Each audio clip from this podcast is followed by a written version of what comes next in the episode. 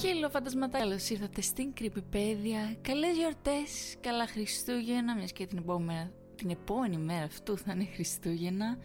Ελπίζω να περνάτε τις γιορτές ήσυχα με ανθρώπους που αγαπάτε, εννοείται η υγεία πάνω απ' όλα. Λοιπόν, στη σημερινή επεισοδιά στο Christmas Special θα σας αφηγηθώ Μία horror χριστουγεννιάτικη ιστορία, όχι από το Reddit, από το creepypasta.org. Το είδα και είμαι σε φάση πολύ ενδιαφέρον, οπότε ας ξεκινήσουμε.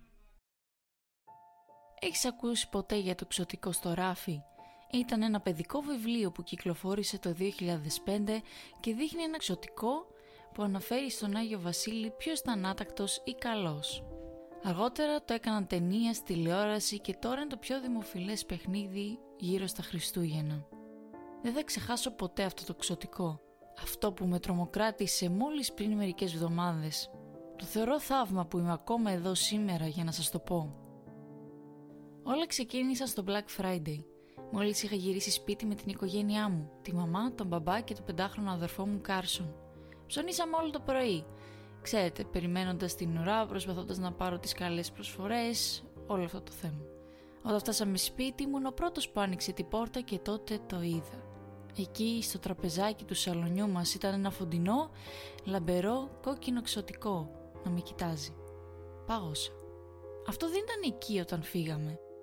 Πώς κατέληξε εκεί; Ο αδερφός μου από την άλλη είχε μια πιο χαρούμενη αντίδραση. Έτρεξε να το αρπάξει όταν η μητέρα μου μπήκε από την πόρτα και φώναξε «Σταμάτα!». Ο αδερφός μου πάγωσε και τη κοίταξε με σύγχυση. Το ίδιο έκανα κι εγώ βέβαια. Η μαμά μου έσπευσε στο ξωτικό και είπε «Τώρα και οι δυο σας καθίστε και ακούστε πολύ προσεκτικά». Ήμουν ακόμα μπερδεμένος. Τι γίνεται; Ακόμα δεν ξέρω. Συμμορφώθηκα, κάθισα δίπλα στον αδερφό μου στο χαλί κοιτάζοντας τη μαμά μου. Τώρα, αυτό εδώ είναι ένα πολύ ιδιαίτερο ξωτικό, το οποίο δεν πρέπει ποτέ να μην δείχνετε σεβασμό. Στη συνέχεια έσκυψε και πήρε ένα βιβλίο που καθόταν δίπλα στο ξωτικό, άνοιξε το μπροστινό εξώφυλλο και άρχισε να διαβάζει. Αυτό είναι ένα ξωτικό στο ράφι. Είναι ένα ειδικό ξωτικό όπου πηγαίνει και έρχεται στο Βόρειο Πόλο κάθε βράδυ και αναφέρει στον Άγιο Βασίλη αν τα παιδιά που φροντίζει ήταν άτακτα ή καλά. Μόλις μια οικογένεια υιοθετήσει ένα εξωτικό, πρέπει να του δώσουν ένα όνομα για να πάρει τη μαγεία των Χριστουγέννων. Χριστουγεννιάτικη μαγεία. Τι σκατά. Ήμουν 12 χρονών τότε και είχα περάσει τις μέρες μου πιστεύοντας ότι ο Άγιος Βασίλης δεν υπάρχει. Σίγουρα τώρα δεν θα πίστευα ότι κάποιο ηλίθιο ξωτικό θα ζωντάνευε. Κάθε πρωί το ξωτικό επιστρέφει στην υιοθετημένη οικογένειά του και βρίσκεται σε διαφορετικό μέρος μέσα στο σπίτι. Ακούγεται διασκεδαστικό, ε! Ήμουν πολύ μεγάλος για αυτές τις αηδίες. Θέλω να πω σοβαρά τώρα, ποιος θα πίστευε αυτές τις μαλακίες; Μετά κοίταξα τον αδερφό μου, ο οποίος κουνιόταν μπρος πίσω, χτυπούσε και χειροκροτούσε τα χέρια του από χαρά. Η μητέρα μου συνέχισε.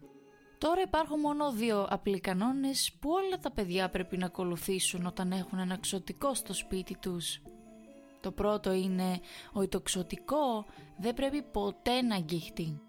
Αν το ξωτικό αγγιχτεί, μπορεί να χάσει τη μαγεία των Χριστουγέννων και έτσι δεν είναι σε θέση να πάει στον Βόρειο Πόλο πια. Δεύτερον, ένα ξωτικό δεν μπορεί να μιλήσει ή να κινηθεί με οποιονδήποτε τρόπο, ενώ κάποιος στο σπίτι είναι ξύπνιος. Θυμηθείτε, η δουλειά ενός ξωτικού είναι να παρακολουθεί και να ακούει. Δεν μπορούσα να πιστέψω αυτό που μόλις είχα ακούσει. Περιμένεις να πιστέψω αυτές τις αηδίες. James, με φώναξε. Αυτό είναι ηλίθιο. Είμαι πολύ μεγάλος γι' αυτό.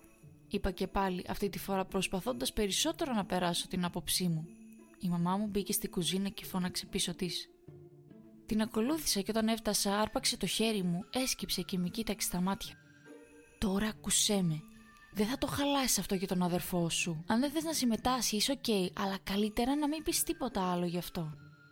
Νόμιζα ότι η μαμά μου ήταν εντελώς γελοία, αλλά με είχε τρομάξει.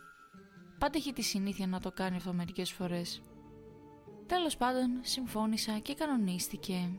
Αγνόησα το ξωτικό και άφησα τον αδερφό μου να το έχει όλο δικό του. Μετά τη συζήτησή μας πήγα πίσω στο σαλόνι. Η μαμά μου ρώτησε τον αδερφό μου «Λοιπόν Κάρσον, πώς θα ονομάζουμε το ξωτικό μας» Η μαμά έκανε την ερώτησή της, ο αδερφός μου ξεστόμησε «Ζήπη». «Τι ωραίο όνομα», δεν συμφωνείς James, είπε η μαμά μου. Τώρα το έδωσε στη μαγεία των Χριστουγέννων. Ο αδερφός μου χειροκρότησε πάλι τα χέρια του. Ναι, ζυπί, ζυπί, ζυπ, ζυπί. Και έτσι αυτό ήταν. Αυτό που θα ερχόταν να με τρομοκρατήσει και να με στοιχιώσει ακόμα και μέχρι σήμερα στον ύπνο μου. Είχε ένα όνομα. Ζύπη. Πέρασαν λίγες μέρες χωρίς κανένα περιστατικό. Κάθε πρωί ξυπνούσα στα γέλια και τις φωνές του μικρότερου αδερφού μου καθώς έτρεχε μέσα στο σπίτι ψάχνοντας για εκείνο το καταραμένο εξωτικό. Κάθε πρωί θα ήταν σε διαφορετικό μέρος, έτσι όπως ακριβώς έλεγε το βιβλίο. Αλλά ήξερα ότι ήταν η μητέρα μου που το μετακινούσε κάθε βράδυ. Ένα πρωί ήταν στη κουζίνα με το ένα χέρι στο βάζο με τα μπισκότα και ένα άλλο πρωί μέσα στο κουτί με τα παιχνίδια του. Ναι, υποθέτω ότι όλα ήταν μια χαρά με τον Ζήπη. Μέχρι εκείνη την πρώτη νύχτα που άρχισαν οι φιάλτες μου. Α, και ήμουν κάτω μόνος μου και έβλεπα τηλεόραση. Άρχισα να ακούω ένα μυδρό ψήθυρο να έχετε από το άλλο δωμάτιο. Το άφησα τις πρώτες δύο φορές, αλλά τη τρίτη φορά πάτησα σίγαση με το τηλεχειριστήριο και άκουγα προσεκτικά. Αποφάσισα να σηκωθώ και να ρίξω μια ματιά. Περπάτησα στο σαλόνι και στη τραπεζαρία όπου άκουσα τον ψήθυρο. Έψαχνα το φως και όταν το άναψα, χαίστηκα πάνω μου. Εκεί στεκόταν, στο τραπέζι, ο Ζήπη. Τα ρόδινα κόκκινα μάγουλά του και τα φωτεινά διαπεραστικά μπλε μάτια του με κοιτούσαν απευθείας. Σκέφτηκα ότι η μαμά μου πρέπει να το μετακίνησε εκεί νωρίτερα εκείνο το βράδυ Γύρισα και λίγο πριν σβήσω το φως άκουσα ένα μικρό γδούπο. Δεν με είχε τρομάξει τόσο πολύ και γύρισα να δω και είδα ότι ο Ζήπη είχε πέσει από το τραπέζι και το ήταν ξαπλωμένος με το πρόσωπό του στο πάτωμα. Πώς το διάλογο συνέβη αυτό; Δεν είχα αγγίξει καν το τραπέζι. Στεκόταν όμως, οπότε ίσως τα πόδια του απλώς να μην ήταν καλά στερεωμένα. Το έβαλα στην άκρη, πήγα στο τραπέζι και έσκυψα να τον πάρω. Λίγο πριν τον αρπάξω θυμήθηκα τι είπε η μαμά μου για τον πρώτο κανόνα. Δεν πρέπει να αγγίξουμε ποτέ τον Ζιπ. Δεν είμαι σίγουρος πόσο καιρό στεκόμουν εκεί, λυγισμένος και σκεπτόμενος αυτό. Αυτό είναι απλά ηλίθιο, σκέφτηκα.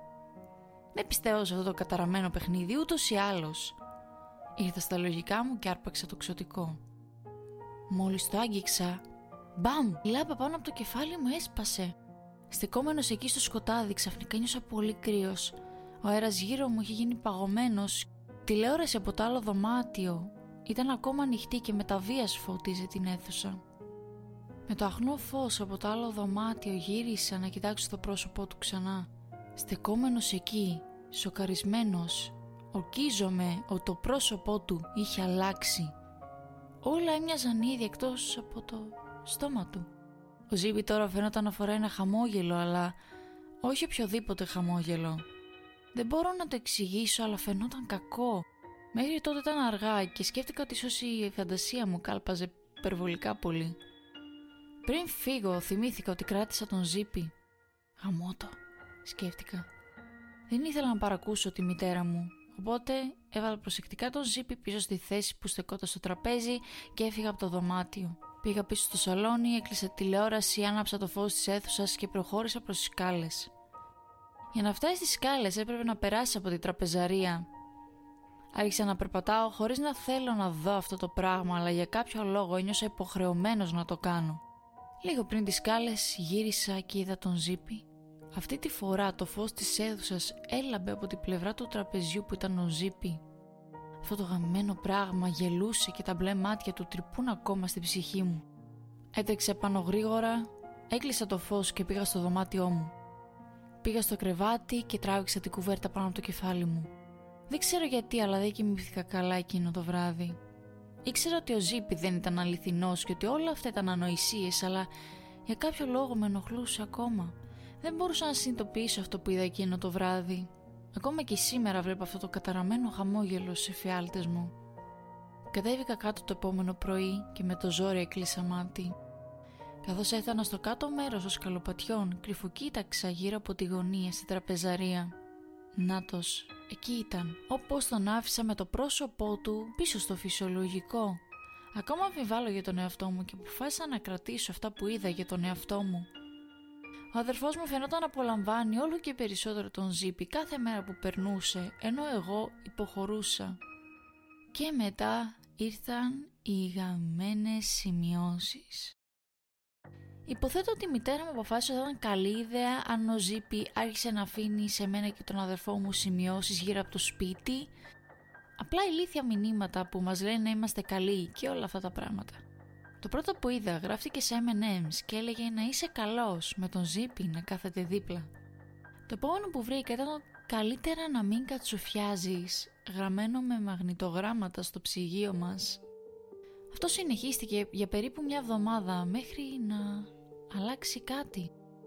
Δεν είμαι σίγουρος τι είδους άρρωστο παιχνίδι σκεφτόταν η μητέρα μου, αλλά τα μηνύματα άρχισαν να γίνονται πολύ ανησυχητικά και εντελώς ανατριχιαστικά.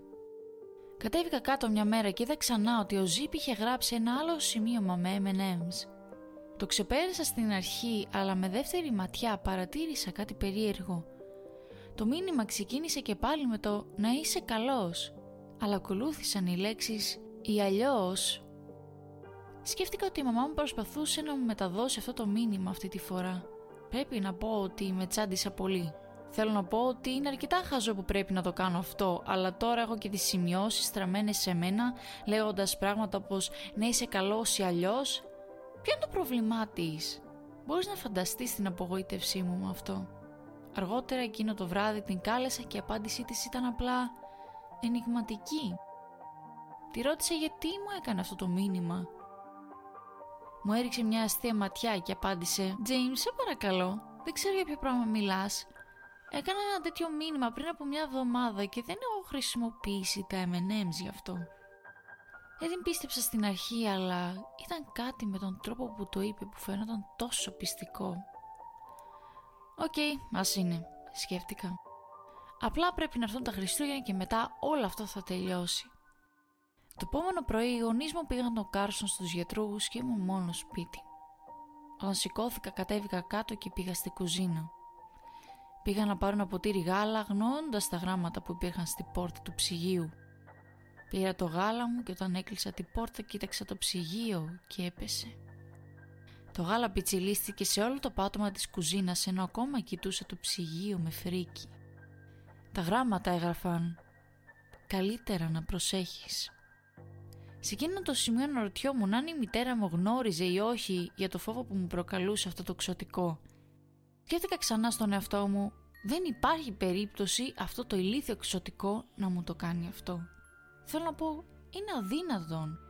Δεν μπορούσα να κοιμηθώ εκείνο το βράδυ. Απλά ξάπλωνα στο κρεβάτι μου, κοιτάζοντας το ταβάνι. Είχα αρχίσει να γίνω πολύ παρανοϊκός, χωρίς να θέλω να ξέρω τι θα ακολουθήσει. Τι άλλη προειδοποίηση μπορεί να λάβω, θα τρελαινόμουν; Ήταν μια ερώτηση που σκέφτηκα λίγο πριν ξαπλώσω. Αλλά ήξερα. Ήταν περίπου 3 το πρωί, αποκοιμήθηκα όταν άκουσα το διάδρομο το αγνώσα στην αρχή, κλασικά, αλλά εργόταν ξανά και ξανά και πραγματικά είχε αρχίσει να με τρομάζει. Σηκώθηκα και σιγά σιγά άνοιξα την πόρτα μου, κοίταξα το σκοτεινό διάδρομο και δεν ακουγόταν άχνα. Στη συνέχεια παρατήρησα ένα λεπτό κομμάτι φωτός να παρεξέχει κάτω από την πόρτα του μπάνιου. Σκέφτηκα ότι δεν ήταν τίποτα, αλλά είδα σκιές να κινούνται από την άλλη πλευρά. Πήρα μια βαθιά ανάσα και περπάτησα στο διάδρομο με τις μύτες. Παρατήρησα ότι η πόρτα ήταν ελαφρώς ανοιχτή και το φως αναμένο. Κανείς δεν ήταν εκεί μέσα, αλλά ένιωσε υποχρεωμένος να κοιτάξω. Ένιωθα μια κρύα ψύχρα να έρχεται από το δωμάτιο. Άνοιξα την πόρτα και γύρισα το κεφάλι μου στο καθρέφτη. Και εκεί, γραμμένη με οδοντόκρεμα στο καθρέφτη, έγραφε «Καλύτερα μην κλαις, θα σου δείξω γιατί». Ήμουν παγωμένος από τρόμο, ανίκανος να κινηθώ μετά κοίταξα στα αριστερά μου και είδα τον ζήπη στην πόρτα, απλά να με παρακολουθεί. Γρήγορα προσπάθησα να το προσπεράσω από τα πόδια μου γλίστρισε. Έπεσα προς τα πίσω και έπεσα δυνατά κάτω. Άφησε ένα γρέλισμα πόνου καθώς έσφυγγα το πόδι μου. Γύρισα και κοίταξα. Ένα ψαλίδι ήταν στα μισά του μυρού μου. Πόνος ήταν βασανιστικός. Δεν ήξερα πώς συνέβη, αλλά είμαι σίγουρος τώρα ότι ο Ζήπη το είχε τοποθετήσει εκεί. Η μάνα και ο μπαμπάς μου ήρθαν τρέχοντας στο μπάνιο, έχοντας ξυπνήσει από τις κραυγές μου που έτρεμαν από το αίμα. Κοίταξα ψηλά και είδα ότι ο καθρέφτης έδειχνε μόνο την οδοντόκρεμα. Το μήνυμα είχε φύγει και ο Ζήπη δεν ήταν πουθενά. Με πήγαν στα επίγοντα και αφαίρεσαν το ψαλίδι μου και μου έκαναν ένεση τετάνου. Οι γονείς μου με ρώτησαν τι συνέβη. Τους είπα ότι ήταν ο Ζήπη και δεν με πίστεψαν. Η μαμά μου αναστατώθηκε πολύ που της είπα ότι αθέτησα την υπόσχεση που της έδωσα. Το επόμενο βράδυ ήμουν ξαπλωμένος στο κρεβάτι και δεν μπορούσα να κοιμηθώ. Πρώτον, το πόδι μου πονούσε πάρα πολύ και δεύτερον, πρόσεχα την πόρτα μου να μην με φτάσει αυτό το καταραμένο ξωτικό. Τότε ήξερα ότι δεν ήμουν τρελός. Αυτό το ηλίθιο ξωτικό προσπαθούσε να με σκοτώσει. Τελικά αποκοιμήθηκα αρκετές ώρες αργότερα από την εξάντληση. Όταν ξύπνησε ήταν ακόμα νωρίς το πρωί. Ήταν ακόμα πολύ σκοτεινά στο δωμάτιό μου. Άλλαξα το βλέμμα μου προς το γραφείο και τότε τον είδα.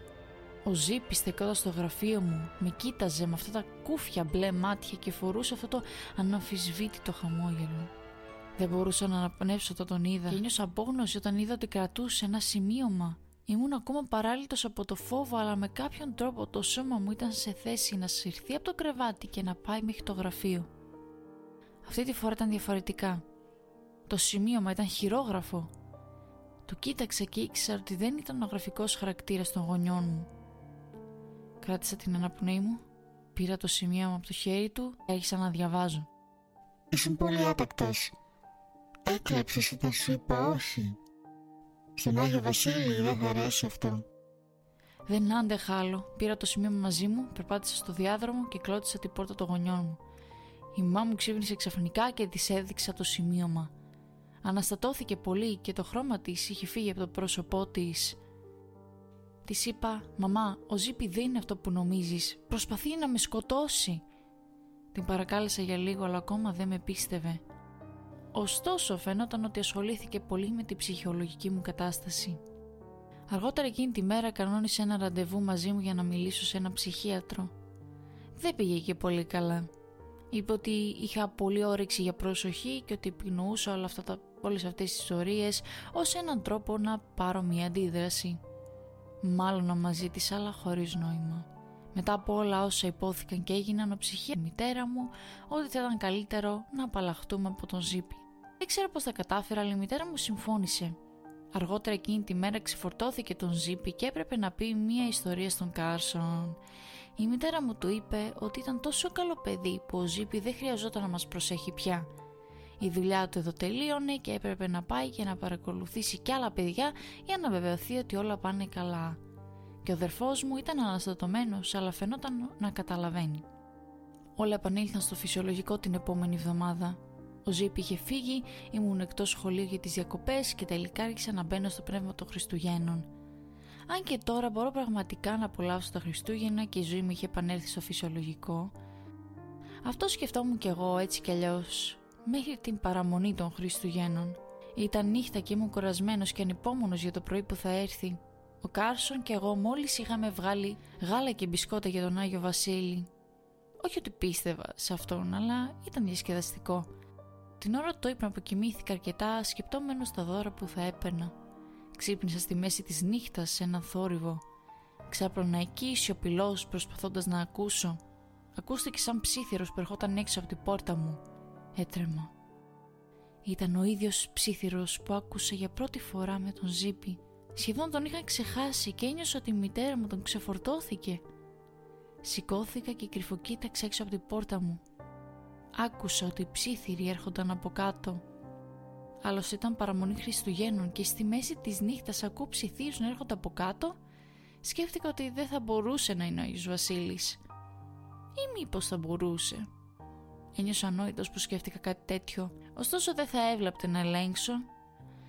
Είναι ένα λάθος που ακόμα μετανιώνω. Κατέβηκα αργά τις σκάλες, ανυπόμονος για το τι θα έβρισκα.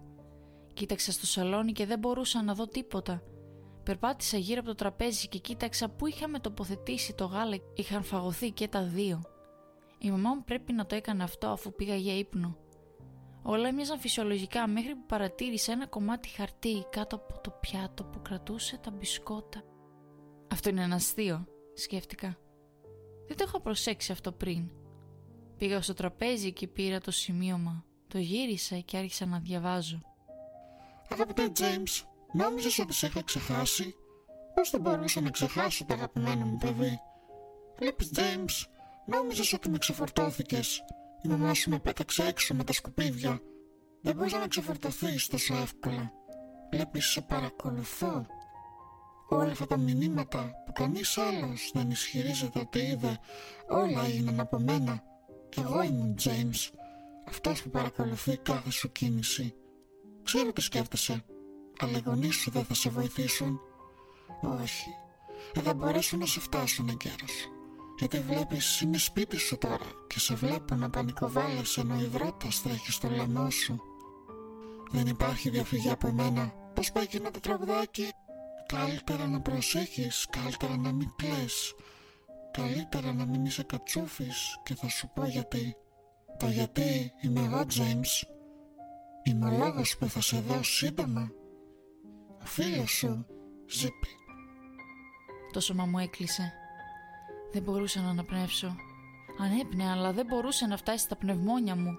Τα πόδια μου έγιναν σαν ζελέ. Έτρεμαν ανεξέλεγκτα. Μου έπεσε το σημείωμα και βγήκα από το σαλόνι. Έτρεξα στις σκάλες και ακριβώς στο πάνω κομμάτι των σκαλοπατιών είδα ένα τρένο που ήξερα ότι ανήκε στον Κάρσον. Μπορούσα να σταματήσω τον εαυτό μου εγκαίρως. Σκόταψα πάνω από το τρένο και έπεσα προς τα πίσω πέφτοντας από τις σκάλες. Ξάπλωνα στο πάτωμα. Σφύριζα από πόνο και ήμουν έτοιμος να χάσω τις αισθήσεις μου. Για μια στιγμή κοίταξα πάνω στα σκαλοπάτια. Πίσω από το τρένο παρατήρη περίγραμμα του Ζήπη με ένα μεγάλο χαμόγελο στο πρόσωπό του. Ξύπνησα το επόμενο πρωί στο νοσοκομείο. Οι γιατροί είπαν ότι έσπασα το δεξί μου χέρι, ένα από τα πλευρά μου και ένα πόδι. Η οικογένειά μου με περικύκλωσε και με παρηγορούσε. Δεν φτάσαμε στο θέμα του Ζήπη και το πώς έπεσα από τις σκάλες. Ειλικρινά, ήταν απλά χαρούμενοι που ήμουν ακόμα σώος και αυλαβής. Μετά τη σύντομη συνομιλία μας είπε ότι ήθελα λίγη ξεκούραση. Η οικογένειά μου συμφώνησε και με άφησε εδώ που είμαι. Και εδώ σας λέω την ιστορία μου. Ένα χτύπημα στη πόρτα. Η νοσοκόμα έρχεται κρατώντας ένα πακέτο, ένα δώρο και μια κάρτα. Εδώ, James.